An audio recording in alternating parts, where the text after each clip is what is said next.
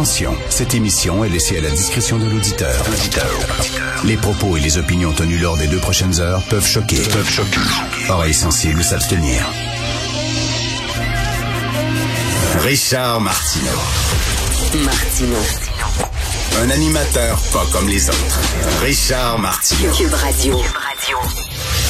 Bonjour, bon mercredi, un petit peu mêlé étant donné que lundi on avait congé. Alors bon mercredi, merci beaucoup d'écouter Cube Radio. Je suis de retour en studio, je suis très content. C'est très différent de faire une émission de télévision, d'animer une émission de radio, pardon, euh, de chez soi. Hein. Je suis tout équipé, les gens de Cube Radio m'ont tout équipé, j'ai un micro là-bas et tout ça. Donc, mais c'est pas la même chose qu'être en studio avec mes collègues de travail et de les voir de visu. Je suis très content d'être de retour. Euh, Ça a pris 11 jours avant que je puisse tester négatif. Ici, on est très sévère à Cube Radio et bien sûr, euh, avec raison. Euh, Il y a certains milieux de travail, on dit, bon, tu t'isoles pendant 5 jours, puis après 5 jours, tu peux rentrer au travail, mais tu fais attention, tu portes le masque. Ici, on ne prend pas de chance et euh, je suis tout à fait d'accord avec les patrons. Donc ici, si tu rentres, quand tu testes négatif, si ça prend 10 jours, si ça prend 11 jours, je connais quelqu'un qui a pris 16 jours avant de tester négatif, c'est bien parfait. Donc, je suis de retour et je suis très content.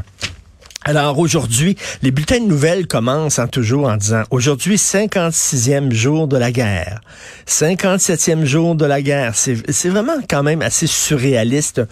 C'est la première guerre qu'on peut suivre tous les jours en direct et ça ressemble presque à la soirée du hockey. Je veux pas, je veux pas faire de, l'humour mal placé là-dessus, mais c'est vrai qu'on suit ça en disant bonjour, ici le 56e jour de la guerre en Ukraine. Alors nous sommes de retour avec nos analystes, Loïc Tassé et Normand Lester. Bonjour Loïc, bon, bonjour Normand. Alors, euh, ben, quels étaient les faits, euh, les faits euh, ben, marquants de la journée d'hier? Puis là, on pensait, c'est presque ça là.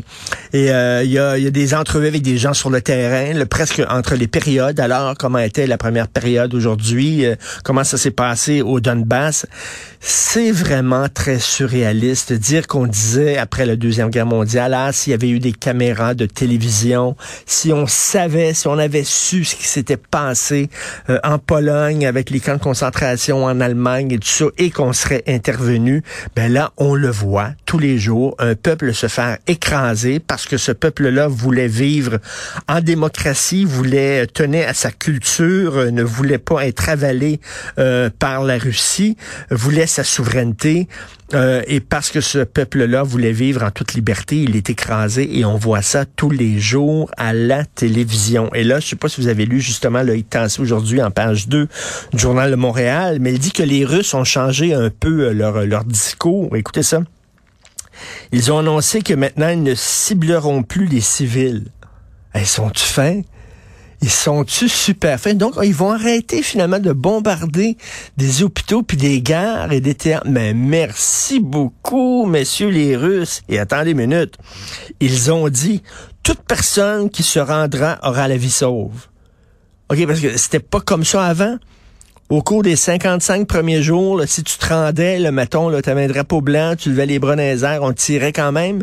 Là, il dit, bon, finalement, là, si vous vous rendez, vous allez avoir la vie. Ils sont donc gentils. Ils sont fins. C'est bizarre quand même de voir que même la guerre, la guerre qui est vraiment l'extrême anarchie, même la guerre a des règles. Il y a des choses que tu peux faire, il y a des choses que tu ne peux pas faire. Il y a vraiment des traités qui ont encadré légalement la façon dont les guerres peuvent peuvent se dérouler. Euh, quand même assez étrange.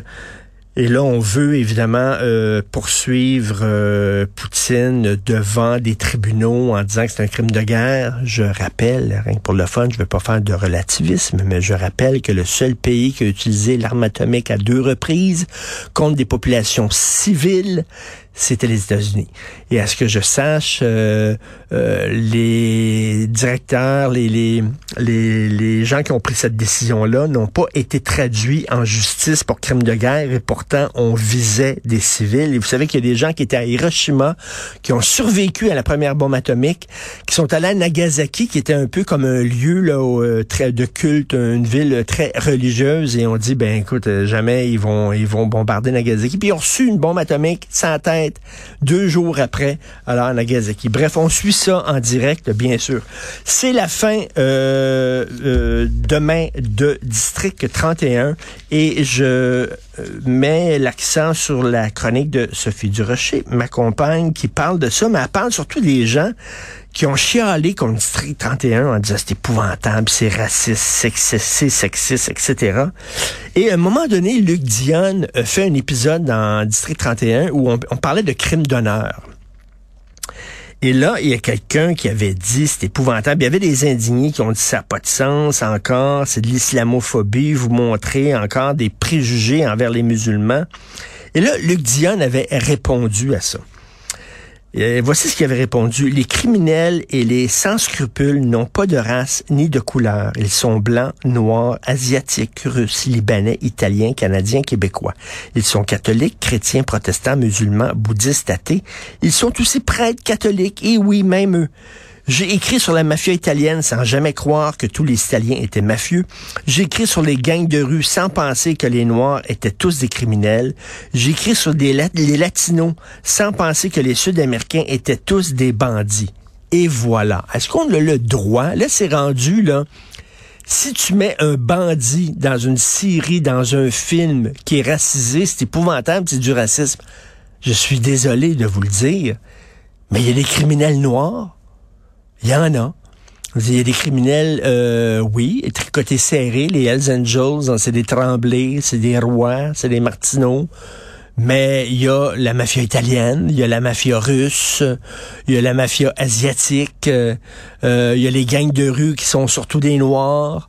et là, c'est rendu que si tu mets un noir qui est comme criminalisé dans une série, le noir représente tous les noirs.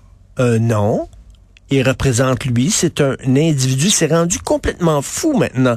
Moi, je sais pas, je lève mon chapeau aux scénaristes de fiction qui sont maintenant euh, surveillés là. Et euh, vraiment, on, va compter le nombre de, de personnes racisées, de personnes provenant des minorités sexuelles, ethniques, religieuses, etc. Puis comment tu les traites et tout ça. C'est pas comme ça la fiction. On ne fait pas la fiction comme ça là. T'es pas là pour euh, faire des leçons morale aux gens. Tu es là pour représenter la réalité. Et la réalité, ben si il y a des pimps noirs à Montréal, ben c'est ça. Dans ta série, tu mets des pimps noirs. Parce qu'il y en a. Et si à un moment donné, tu la mafia russe ou la mafia asiatique, entre autres, le pote, euh, le pote, je pense que c'est beaucoup euh, la, la, la, la, mafia asiatique, la mafia euh, vietnamienne, je crois. ben tu mets ça dans ta série. C'est pas parce que tu dis quelque chose sur la communauté vietnamienne, c'est que tu représentes la réalité telle qu'elle est. C'est complètement débile ce genre d'accusation là qu'on envoie envers les scénaristes. Ce n'est pas un métier très évident.